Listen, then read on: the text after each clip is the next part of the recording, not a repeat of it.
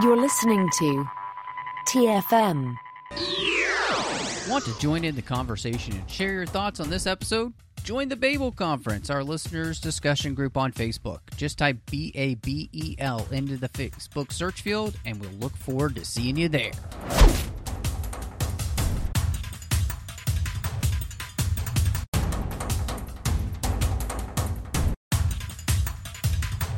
I'm here to talk to you about the Avengers Initiative. And here to talk with me about the assembled Avengers is John Mills. Indeed, I am still pondering to this day if Spider Man had to be super careful about where he landed on the streets or on the walls in New York City because you want to talk about a lot of transmissible surfaces you don't want to touch, Spider Man is swinging onto them. But that's just this me. is true. This is It true. is very and, true. And I never thought about that, but now I'm really just worried about his health. But hopefully, you know, being a genetically, I mean, bitten by a, a genetic spider, um, you know, he's got a really good immune system, I'm hoping. So that's what keeps him from getting sick all the time and just, you know, having to call in with the flu, uh, because, you know, fair. he was swinging on whatever surface Listen. in Queens. Forget the flu. I'm worried about him calling in with hepatitis or something. like, I'm much more worried about that. Well, I'm excited to be here because we're going to talk about Spider Man Homecoming as we are here in phase three of the MCU. Before we dive into the conversation, of course, you know, you can find us wherever you get your podcasts, and we'd really appreciate it if you subscribe. You'll get the shows as soon as they drop. Plus, if you're on Apple Podcasts or on Spotify, uh, please give us a star rating. And of course, on Apple Podcasts, you can also give us a written review, help more people find the show. Of course, you can also find us on Twitter at the 602 Club. We're on Instagram under the 602 Club TFM. Uh, you can also find us on Facebook at facebook.com slash TrekFM, as well as our website at trek.fm. You can go to the contact section there and send us an email if you'd like. And we'd uh, like to encourage you to go over to Patreon at patreon.com slash TrekFM and support the network so all of these shows can keep coming to you and we can grow can't grow without listeners like you. So again, that is patreon.com slash trek FM. So John, the last time we saw Spider-Man, he had uh, been in Civil War. And so we knew we were going to be getting more Spider-Man. And so, uh, you know, as we were coming into this movie, then like, were you excited about the, the, prospect of getting Tom Holland in a Spider-Man movie, especially since you know, I mean, in all honesty, we had just had a couple Spider Man movies previously with a different Spider Man. And so, were you hopeful coming in from Civil War that this was going to be more your speed, maybe? Well, I know. I mean, everybody was super excited for home. You know, for anything with Spider-Man. You know, at the end of Civil War, they have the stinger say, "Spider-Man will return," and I remember the theater being electric about it and saying, "Yes, yes, exactly." And so, yeah, I mean, I was I was pretty eh, interested, right? But I also knew that there had been plenty of movies that I wasn't thrilled with that were Spider-Man movies. So, you know, burn me once, shame on you. Burn me twice, shame on me. Burn me a third time. Hold on a second. Hold on. Hold on. I'm I'm waiting before I touch the stove. And but the thing is, while I was excited, 2017 was an eventful year, especially the summer of 2017 because I moved. I changed states with the whole family, and so it was very tumultuous. So I didn't get a chance to see it in the theater. Did you rush out to the theater? I mean, you know, at this point, yes, I'm seeing all the Marvel movies in the theater, uh, and I will, you know, as we move forward, just because I was definitely on the train, and at that point too, here I'm I'm in the 602 Club. I'm doing the show, so we're we're covering them on uh, the 602 Club itself. So I am going to theater to to see these films, and coming into this, I was probably much different than a lot of people because I wasn't a huge fan of his appearance in Civil War. And so I was trepidatious coming into this, but I was hopeful that I would enjoy Tom Holland here in his solo film. And because I liked him, I mean, I, I did. I, I liked him. I thought he was a, you know, a great kid. Seemed like he could really pull this off. Um, and so I was hopeful coming into the film because of that. So, Uh, by the way, just I, I did take a look to see the specific release date. It was six days after uh, I had switched states, which means it was only a few days since the first time you and I had actually shared uh, air because we and that's when we met uh, we met our friend Nick out there in California. So isn't that crazy? Because yeah, we saw it was I- awesome. yeah, it was pretty awesome. But anyway, you know, wow, uh, time flies, doesn't it? I mean, but but at the same time, this movie only came out five years ago. So you know, like, what impact was there for you? You know, like, was this one of those ones where it was? I mean, I, when I finally got around to it, which was substantially later, I, you know, I had somewhat of a tepid reaction to it. Your first reaction was It was very tepid.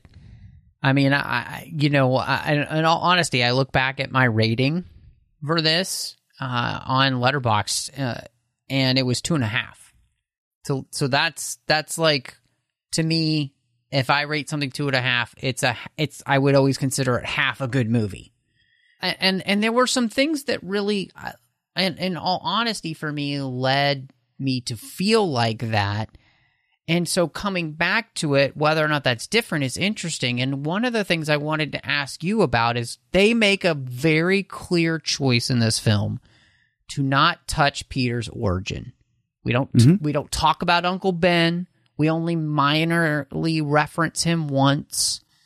Um and we don't do any of the things that are uh, associated with, you know, the lessons for Peter about great responsibility, yada, yada, yada.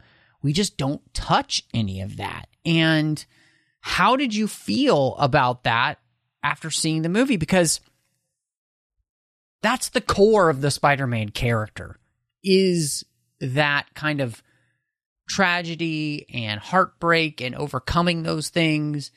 And that's not something this movie deals with at all. I was happy about it. Honestly, look, th- this is the same difficulty that Batman movies face, where when they reboot a series, how they handle that origin story, there's a lot of weight. And I think it's wise to sidestep it because number one, Uncle Ben, like they'd already rebooted the series once before this. So this is the third time we're encountering Spider Man since the early 2000s. There is a meta level of awareness that the target audience is going to come in with. And whether you think it's good storytelling or not, I think it's just common sense that you have to say we can't annoy these people. They get it. If we, sh- no matter how magnificently they do the scene, there is absolutely no emotional payoff that can come with it at this point because audiences are going to sit there and say, "Yeah, yeah, yeah, yeah I know this part," just, and you're just going to tune out. It doesn't matter. That's just how it's going to work, and that's why each you know each movie that reboots a series tries to do okay. We're going to do a different spin on it. I think it's a brilliant decision just not to bother because Peter is Peter and he's going to be Peter Parker no matter what. So exploring the relationship with Aunt May, who's a decidedly different characterization of Aunt May than the one I grew up with. I mean, Aunt May was like elderly back when I was growing up. And Marisa Tomei, I, is it just that we've gotten older? And so Aunt May seemed elderly, but I mean, you go to any comic book or anything like that, there's there's a definite difference. No, I think that this Aunt May, for regardless of how old or young you were, she was still much younger. I mean, you know, so I uh, it definitely was very different um, in the way that they kind of treat the character, and I think I, I like what you said about not touching the story, and I think that's one of the things that I feel much differently now. Part of that is in hindsight because of the other Spider-Man movies that we've had, especially No Way Home, where this character and the way he's being presented in the MCU that lesson wasn't was coming it was just coming later right and in Mhm. in some ways i made the mistake that a lot of people did and i'll admit this i made the mistake with this film of judging it um, the same way a lot of people did with man of steel they just Hmm. wanted the character to be what they you know expected and not allow him to grow and I, I made that mistake. I freely admit that here. Um, and I, so in hindsight, that's one of the things that plays much better in this film is that that's, I know that that's coming. And so I can actually kind of see where they're kind of bringing this character and where they're working on his characterization in a way that is different and yet is still kind of leading him to a place where he'll have that major moment of realization. This movie specifically, though, and, and I wanted to ask you about this, is basically an MCU John Hughes film. Like Ah. it's all about the high school drama and Yeah. the fr- and, and and Peter really dealing with the reality that one, this kid is a sophomore in high school, and what it would be like to have these powers as a sophomore in high school, and barely be figuring out who you are as a person in the first place, let alone a superhero. it's definitely it's a very interesting it's a very fresh take. It's the closest you know up to this point where we've watched things. This is the closest that they have attempted at this point to get a a character as close as possible to the way they appear in the original comics. And because peter was always an awkward teen who was super smart never really in an accepted circle of you know popular friends or anything like that and a, a lot of the stuff is smartly updated to speak to more modern times. I, I know that there were some people where it was a challenge for them because the high school life that Peter lives is not familiar to them. And it's one of those things where, you know, it was a worthwhile discussion to say, well, you know, times are different now, right? That's why Flash isn't the big hulking football player that you remember. It's smart to change him because it's it's a different time. And that type of character is cringy now and and, and very stock. But um i i thought it w- I, I like the way you put it that it's a like an mcu john hughes film. I can see that definitely.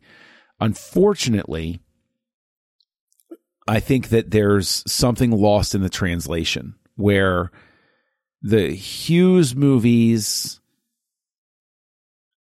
were done in a in such a way that Hughes was still I, I he the the Hughes movies are they're still like a step removed between you and the characters whereas this movie I think makes a lot of effort to try to get you to feel like you're their age it, seems weird but do, do you understand what I'm saying there where it's like the movie is regarding its audience as younger than me. And I think that is a little bit tricky for it to try to navigate.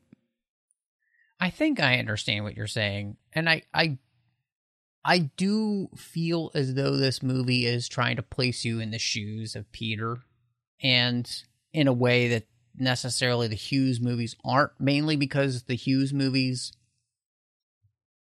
those kids don't come off as actual kids; they come mm. off as vaguely adult in kids' bodies, and that you know the things they're saying and the things they're doing are all more adult than they are necessarily like an actual teenager at the time. And here, I mean, you know, when you have Peter and Ned sitting there talking about, have we seen that outfit on Liz before? Ah, that skirt, but not with that top. You know, like that's the kind of thing that two teenage boys who kind of pay attention to a girl might be having that conversation. That's not an adult conversation. That's a teenage boy conversation, right?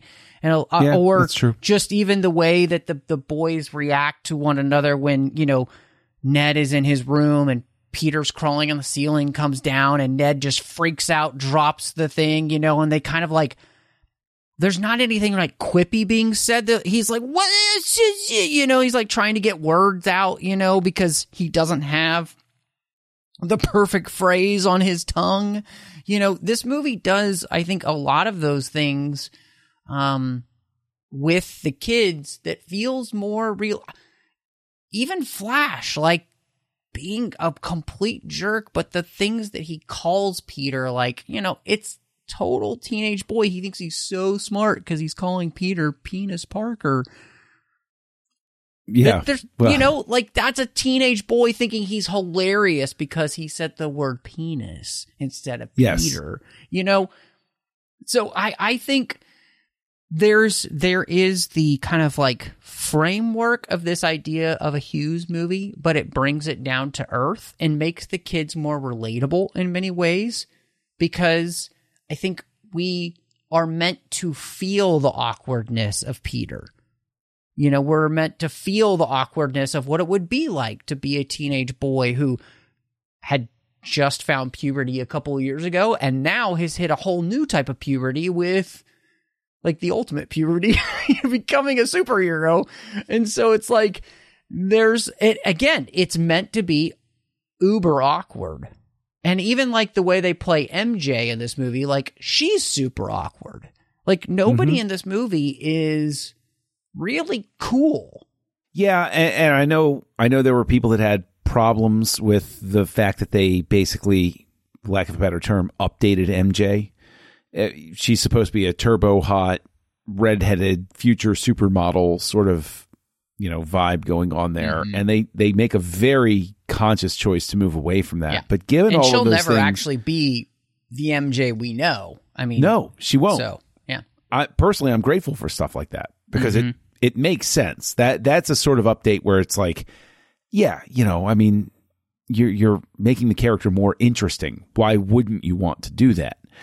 But may, I don't know. Maybe the thing is, maybe maybe what I'm I really the big the big hurdle I have is it really seems to be the Iron Man show featuring Peter Parker.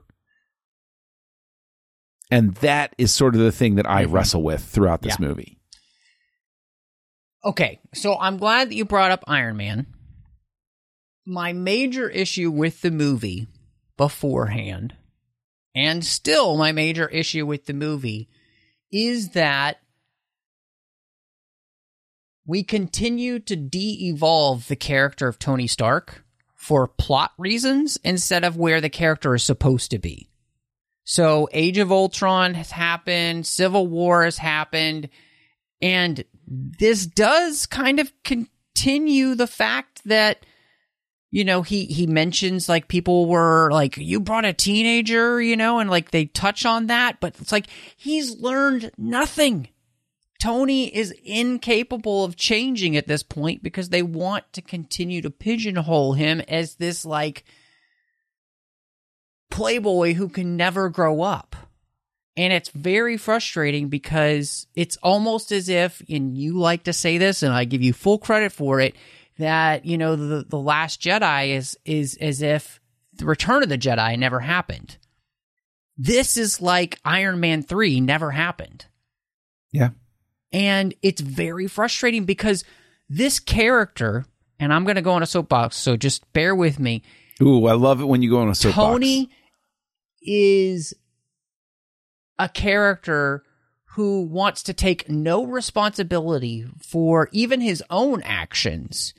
And so when he comes to Peter at the end and was like, oh, it was like a, uh, you know, trial by fire. It's basically like the Jedi with Ahsoka at the end of her arc in season five. Like, oh, well, this is what the Force meant for you. And it's like, that is the biggest bunch of BS I've ever heard. You didn't know that. You didn't think that. You're just trying to cover up for the fact that you're not wanting to take responsibility for your own actions. And Nobody wants to take this kid and be the father that he needs to teach him how to one, be a man, and two, how to be a superhero. The best father figure he has in this movie is Karen, which is pathetic that Karen, the AI, is the only one here to kind of listen to him, to treat him like an actual human being and someone who's worthy of being trained.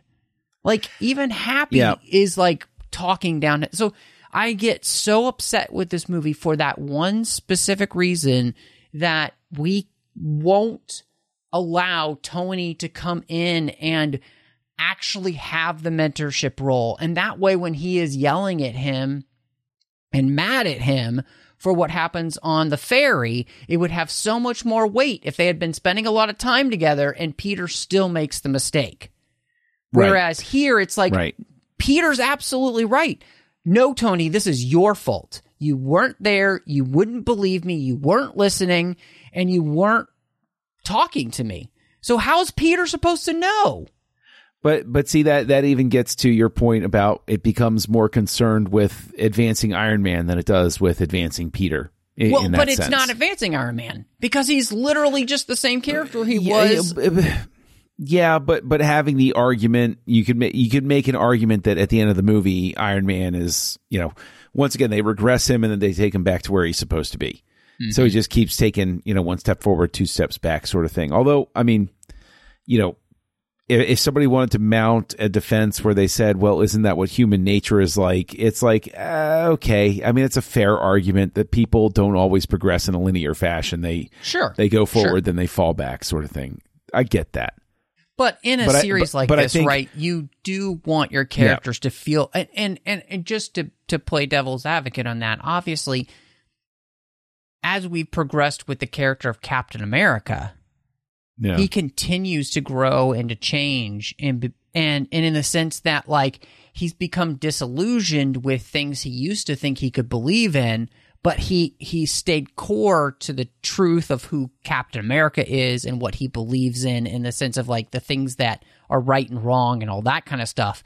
But there's been progression with that character in a good fashion whereas like it's like with iron man like you said like yeah you can go back and forth but when you're doing these type of movies the character really needs to move forward almost not in a realistic fashion we we Right. need the character to just continue to grow and to evolve and he's kind of evolving and then he's de-evolved and like he won't really evolve again i feel like until we finally get to you know the last two films that he's in where with infinity war and um endgame and and it's just Spoilers. it never feels yeah it never feels like a great cohesive story for the iron man character in the end. And this is one of the biggest places where that's the case. I, I also think uh, I'll also throw out there that um, it bothered me in a lot of ways, not just because I'm in, you know, I, I'm a fan who read Spider-Man comics in the 80s and and 90s, and I'm a Spider-Man fan who watched Spider-Man and his amazing friends with Firestar and Iceman and stuff like that. But giving him, you mentioned Karen the AI giving Spider-Man basically uh, a version of what could be called the Iron Spider suit. This early in the game, th- th- this is this is where the conflicting impulses are a problem. Is that since we rob Peter of that origin story, showing him lose Uncle Ben and move forward, when he gets that super suit from Iron Man, it doesn't feel earned the way that it should. Of, okay, you've been doing this without this. That's why you screwed up this time. Here's your suit. It gets better, right? Do you think this movie, I mean, but, but at the same time, let, let's talk about it this way. Do you think they're painted into a corner? Because given that Iron Man exists here, you'd be asking the whole time, why isn't he giving him a super suit? Right? where is my super suit um exactly. Exactly. No, I, I do think that you're absolutely right. They have painted themselves into a corner, and we've already seen a super suit that he's been given. Um, and so the fact that Peter just continues to have the suit, you know, from where we saw him the first time in Civil War makes sense. And this is an area to which I was much more frustrated, I think, previously than I am now in retrospect because of where we go in No Way Home is that we are moving the character towards kind of a slower origin, you know, a, a slower coming into being the Spider Man that we know. And part of the learning process is this. Um, and again, I mean, it's like if he didn't have this suit, who would be there like helping this kid at all, you know? And Mhm. and and and the thing that's really interesting about it is is that, you know, normally in the Spider-Man movies, Peter learns on his own, right? Like Yep. but here he doesn't need to be learning on his own because he's supposed to have other people around him, but he's told one he's not good enough and two that um he just needs to work his way up from, you know, the JV squad basically to and I think the what's fascinating to me is is that the the, the character who really does learn the lesson here is Peter in the end. He basically tells Tony, I don't want to be you right Mhm. now. I'm not ready to be you. He's learned a hmm. lesson that even Tony hasn't learned yet, which is fin- f- well, at least Tony did learn it and then he forgot it. But I, I that's one thing that I was really impressed with this movie is that at the end of this movie, Peter makes an extremely mature decision in saying no to Tony and saying no to being a part of the Avengers and continuing to be the neighborhood Spider Man because he realizes he does have a lot to learn. He's allowed his pride to be humbled enough to say, I'm not ready for that yet, but I will be. I'm working on it, but not yet. And, uh, you know, when you juxtapose that against the characterization of Tony, it's just, it's phenomenal how different that is. Yes, I. I'm glad you mentioned you know his decision at the end. I I, I want to be the the neighborhood Spider-Man. You know the the the, Spider-Man we're all familiar with, but at the same time, do you think it speaks to the fact that Spider-Man doesn't belong in the MCU in a sense because his personal struggle and his powers very much are more suited to a single comic continuity where it's Spider-Man versus his enemies and not one wherein the other people exist which is may, maybe it's limited thinking or something but uh, do you think it's just a something that not for a little while at least this character exists in such a way that can be resolved to the fact that it's a small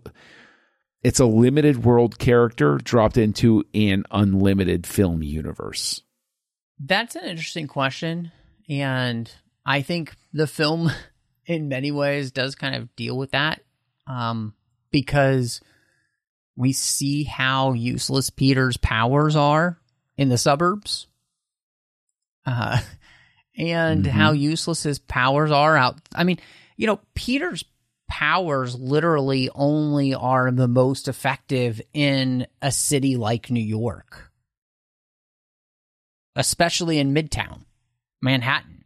You know, they're not even as great in Queens, you know, because there's no tall buildings to swing off of. You know, it just, Mhm. it, it's, so when they literally do the thing where he's running across the, the golf course and there's nothing for to swing on, or he's trying to make his way through the neighborhood and there's not a lot for him to really swing on and effectively move. It's like this character's powers are kind of pointless, you know? And so Mhm. I think you do have a real, uh, a good point in that because this is a character who works in specific locations, um, which will be really interesting when we talk about Far From Home and he's in London.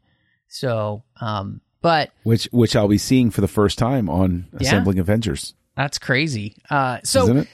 But I I think the thing that it would have been great for me in this film that if it had done was allowed this to be a movie about Tony and Peter growing. And I think this could have been a movie where and maybe they were afraid of having too much Tony in the movie, but he already overshadows it. So it to me, it's better. It's like the Force Awakens putting Luke Skywalker off because we don't want him to overshadow the movie, and yet he overshadows the entire movie regardless. And so it's like just use the character instead of pretending like he's not around or finding ways to like mm-hmm. push him to the side because it would be better for both characters actually to get them to where they need to be by the end of the film. And, you know, I do think that the strongest moment again here for the character of Spider Man is that beautiful moment where he's being crushed by a building and he's not sure if he can do it. And he mm-hmm. wills himself to push the building up and to do the thing that nobody believes that he can do, which is to help save the day because nobody will pay attention to him. But he knows what he needs to do because if this stuff gets into the wrong hands, it's going to be not only bad for his part of the country, but it's going to be bad for everyone involved. And so, um, this is where I think they are kind of building in that idea of like Peter seeing that with great power comes great responsibility. We never say that in the movie, but we portray it with Peter being willing to do the right thing for the right reasons, even if nobody else is going to pay attention to him. Let me ask you a question, uh, just so long as we're we're on the topic, um, about you know about Peter's growth and everything. Do you think that Iron Man's presence, because we're we're talking about that part of it too, do you think that it winds up overshadowing the very terrific job that Michael Keaton does playing Vulture? Do you think that they take time away from the villain that could have given the villain a lot of time to shine? In order to have Tony there instead.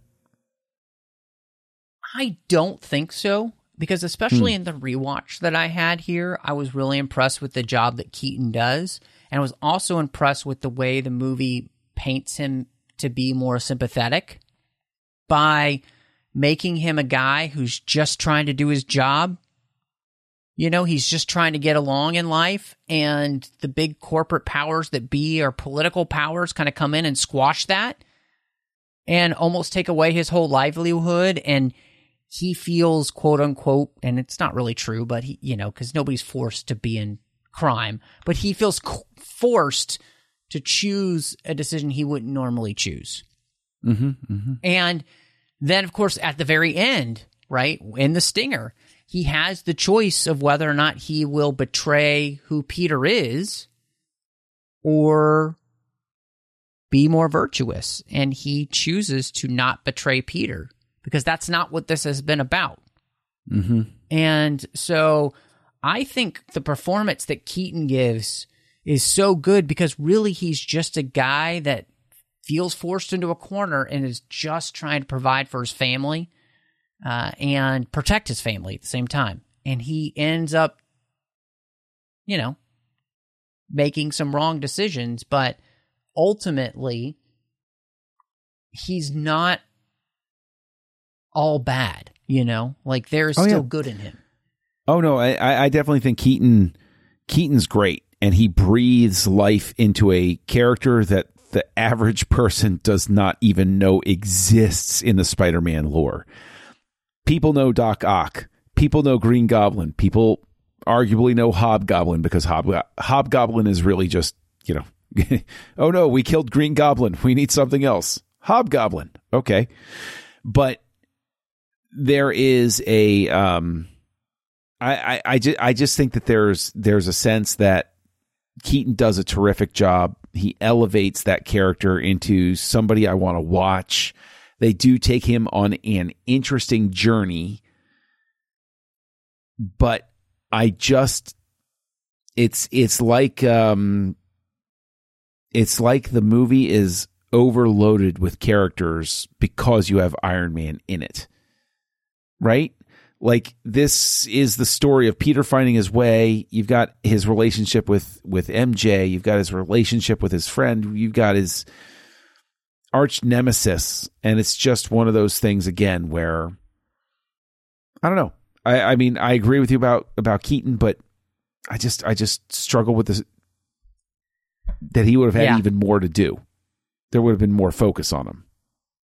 I was in the rewatch. Uh, I remembered there being more Iron Man. There's actually less than I remembered. He he, but again, I think it's just that he overshadows the movie because you're constantly reminded of him because of Peter's suit, you know, and Yeah. because of Karen, you know, being an extension of like this Tony creation, you know. So you you're never he's never far from your mind, but um yeah, I mean, and Keaton uh, really takes this this role and makes it something that's pretty phenomenal. Um, that in lesser hands wouldn't be great. You needed somebody with this, like he just comes in and he chews up the scenery, you know. Uh, and I think it's fantastic. So, um, I gotta, I, you know, what did you think about Ned? Um, and this the, the the relationship he has with Peter, and just the the the you know the character himself, the actor, everything there. How did that end up working for you? Um, with him being the guy in the chair. I just fantastic. Actually, I thought it was great. I, I, I really do. I, I think I think one of the strongest suits of the movie is that they cast so incredibly well. And Ned becomes a best friend character. I look forward to seeing him because he's so great with it and he's so fun while at the same time not he's comic relief without being overbearing. And that cannot be uh you know overvalued in a movie. Like you need we've talked about the the the comedy problem in the MCU this character and the way that uh it's Jacob Batalon I think you that's how you pronounce the last name Jacob Batalon the way he plays the character is so right on what you need for for the role but also his chemistry with Tom Holland is genuine. I believe that these guys are best friends. Yeah, I like that you said that because I think one of the things that they do with the character, and it, it's so smart, is that he's never jealous of Peter having these powers. He lives vicariously and is enjoying his best friend having these powers. And I think that's something that's fun. And it's like he knows, instead of being, you know, again, the jealous friend, he kind of knows his place where he's like, oh man, I, I could help you out. You know, I could be the guy in the chair, you know, because he's so, he knows what he's good at and how he could best help his friend. And it, it's not about that kind of pettiness um, that you get in so many superhero type films. Like, honestly, I think of the previous Spider Man movies. And of course, when Harry Osborn learns who Peter is, you know, right, he gets jealous. And, uh, you know, there's none of that. And, and, you know, like you said, Jacob is just so great as Ned. He's so likable.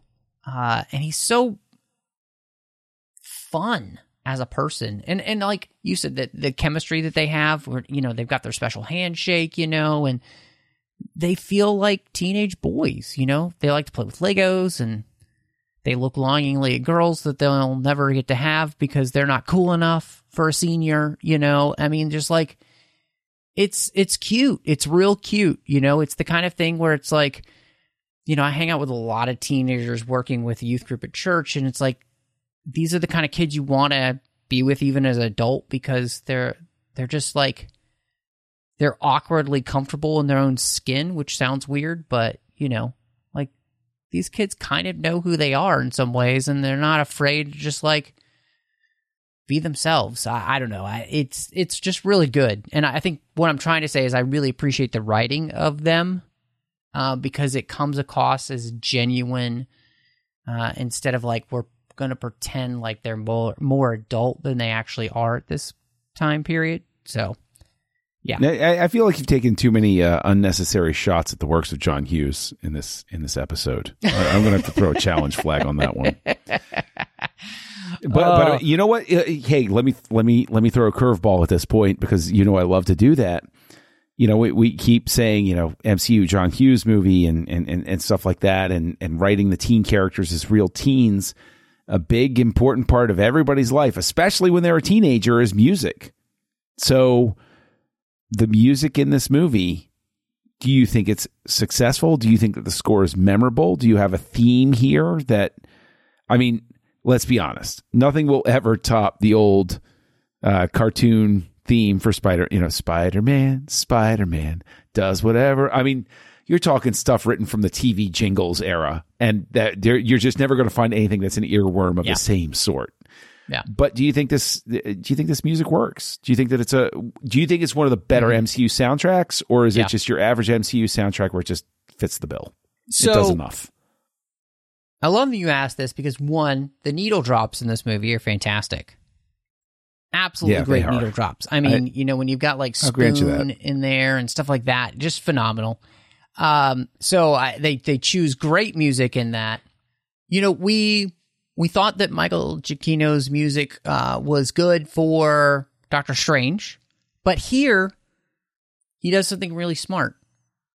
He basically takes that Spider Man, Spider Man, and Yeah. turns that into a theme here. And it's just great. Like, it's actually really good. I can remember it, I can hum it.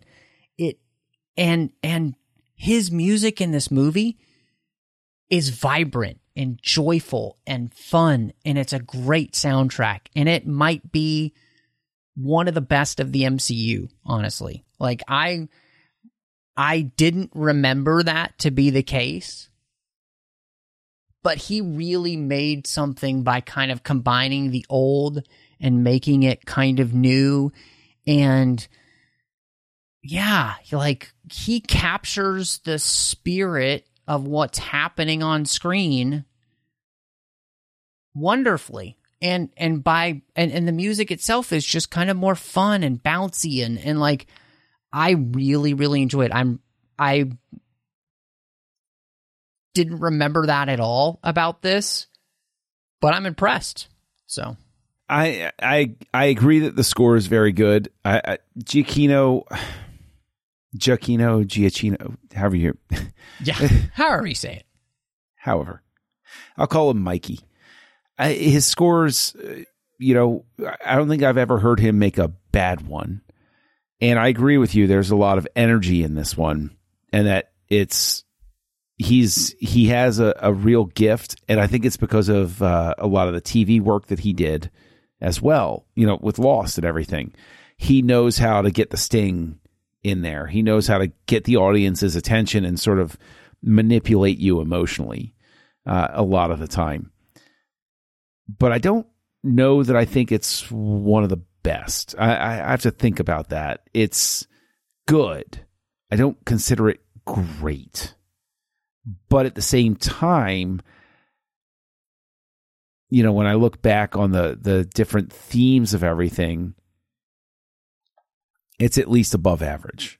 It, it, it at least it at least achieves more than what your typical MCU score does. Um. So yeah, you know, I I give the music good marks. I do. Uh, it, it works. Works well. so you're like chris pine in you know uh wonder woman where he's like above average you know. oh no. Let, let you know what? Well, let's save that for a DCEU um, okay podcast. That that that So what where did you we'll talk think- about that. Yeah. what did you think about the effects in this movie Oh, they were good. I I I have no complaint about them. Um, they're good.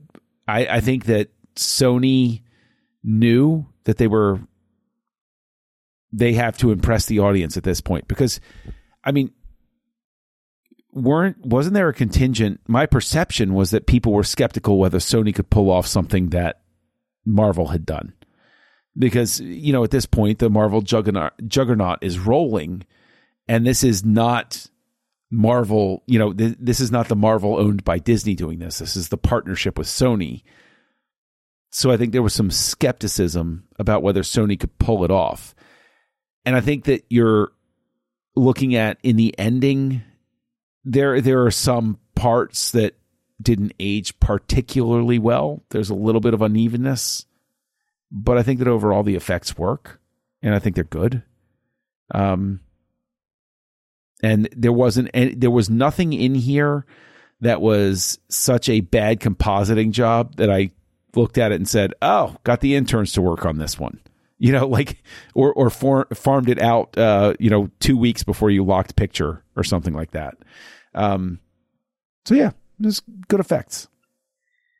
Yeah, there's only a couple of moments where I'm like, yeah, I'm not sure that really works. And and I think the biggest moment is when Tony is talking to Peter after what happened on the ferry, which the ferry scene looks really good, but there's that scene where you can just basically tell the whole backdrop is a blue screen and it yeah. doesn't feel as composited as well as you would want it so that it feels more real. But other than that, I think this movie does look pretty good and it is a lot of fun uh, effects wise. And part of that is that they aren't just doing the same type of swinging shots that you've seen in every other Spider Man movie. They are trying to do lots of different things. And part of that, too, is that we don't spend almost any time in Midtown Manhattan. We're all in like Queens and Brooklyn and, you know, little the the the smaller places of New York so that we actually do feel like we're in a different type of Spider-Man movie that we are with the neighborhood Spider-Man. I, I, I do have to give the movie credit for the fact that uh, it, it whenever something's set in New York, it's always like on the island of Manhattan.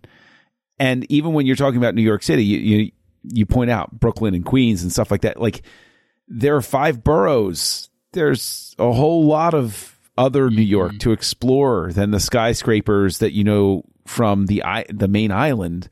Get on over there, and so I, I, I I'm just piggybacking on what you were talking about, where it's it's good that they treat the New York location as something more than Times Square and a couple of the familiar mm-hmm. monuments. Yeah. Yeah, which is is a lot of fun. So, um was there was there anything else about the movie um, that you feel like uh, was there? I guess kind of was there anything that you feel like has changed over time, or you feel like is in a better light, in a worse light? I will say actually that No Way Home makes Homecoming better, which makes me love No Way Home even more because the whole purpose of a sequel, a good sequel, is to elevate the original material. Mm-hmm. Godfather 2 does it, Empire Strikes Back does it, Terminator 2 does it. Like there are all of these sequels that they elevate the previous work. And so the previous work seems even better by comparison. But while there is that that lift, uh it's I'm still processing whether it's just because I love No Way Home so much and it made so much payout of this or just that I, I, you know, I view it a little differently now. So mm-hmm. uh, maybe it's a mix of both, but um, yeah, yeah, I, I, think No Way Home really, really helps this mm-hmm. uh, because Peter's journey, you know what's coming. Yeah, I mean, I, I think that I'm absolutely with you on that front, and I, I think you know, as I it earlier, I think there were a couple of things that when I came into this movie that I was I was judging in a way that I wasn't allowing them to be able to take the character and you know honestly do what they wanted with him. Um and you know in the same way that I had done with Man of Steel and Superman. And uh, so I I was wrong in that and and so therefore, you know, I see this movie in a different light, not just because of No Way Home, but I think being a little bit reflective on my own feelings at the time and and and not necessarily giving this film and what the MCU and Sony were trying to do with the character in light of the fact that, you know, they're rebooting him uh, very quickly after a few years. So, yeah, this is a different experience for me. And so, I guess um, with that, John, it comes down to the question of what are you going to rate Spider Man Homecoming? I'm going to give it a three. It was two and a half before. I think our conversation helps suss out some of that that feeling, but a three, which isn't it's not a bad rating, but eh, you know, it's just mm-hmm. it, it was two and a half. Now it's three, thanks to uh, No Way Home. What about Yeah. you? Yeah, um, this is going to be a three and a half. Uh, it went Wow. up from a two and a half, so it got a whole extra star from me, Wow. and um, and mainly because I just, you know, I enjoyed the movie more this time, and part of that was what I talked about, just kind of letting go of some things, and and part of that is in retrospect of where we've come from, with the fact that where I know we're going to go, and um, you know. I'm really thankful that we got No Way Home to be a movie that is elevating its previous material. Um, Mhm. That again, like you said, that just shows how good that movie was. And so, ranking wise, where is everything going to land for you now? Winter Soldier stays at top. Iron Man 3, Ant Man, Guardians of the Galaxy Volume 2, Iron Man, Guardians of the Galaxy, Doctor Strange, Captain America Civil War, uh, Captain America First Avenger, The Incredible Hulk, and then right behind, like very close in terms of what would I be more willing, you know, these rankings are what am I more willing to rewatch? Spider Man Homecoming, and then Avengers, and then Thor, and then Thor the Dark World and then Avengers Age of Ultron, which is eyeing greedily the attention that I give the last spot, racing toward it, if you will, with each passing, you know, moment, uh, as it as it casts its jealous eyes toward in last place, Iron Man two. What about you? Uh, so uh, we've got Winter Soldier, Iron Man, Iron Man three, Spy. No, just kidding. Uh, Civil War, the first Avenger, uh, and then we have Guardians of the Galaxy two, Ant Man, Doctor Strange, the Incredible Hulk, and there has been a major shift in my Uh-oh. rankings. Spider Man Homecoming, Wow, then Guardians of the Galaxy, wow, then Avengers, oof. then Thor the Dark World, Hmm. Iron Man 2, Thor, and of course, in the last spot where it should be on your list, Age of Ultron. Oh, We're working there. We're getting there. Slowly coming to accept it. But but what's crazy is is that Spider-Man Homecoming kind of used to be down there. Like closer mm-hmm. to the bottom of the list and it moved towards the top of the list in the sense that, you know, it's it's at the top half now. And Yeah. so that's what this these rewatches can do and that's what a fantastic resolution to the quote unquote Spider-Man trilogy that they've done can do as well. So, I mean, you make good movies, it can have an impact on the whole. So, Indeed, indeed. well, John, uh, if people do want to catch up with you and talk, you know, maybe some Spider Man or MCU, or maybe they want to see what else you've got going on, where can they find you? You can hear me kick myself about selling uh, Spider-Man issue number 300, uh, illustrated by Todd McFarlane. Is it worth anything? No idea, but maybe I shouldn't have sold it anyway. Uh, you can find me as Castle Junkie online.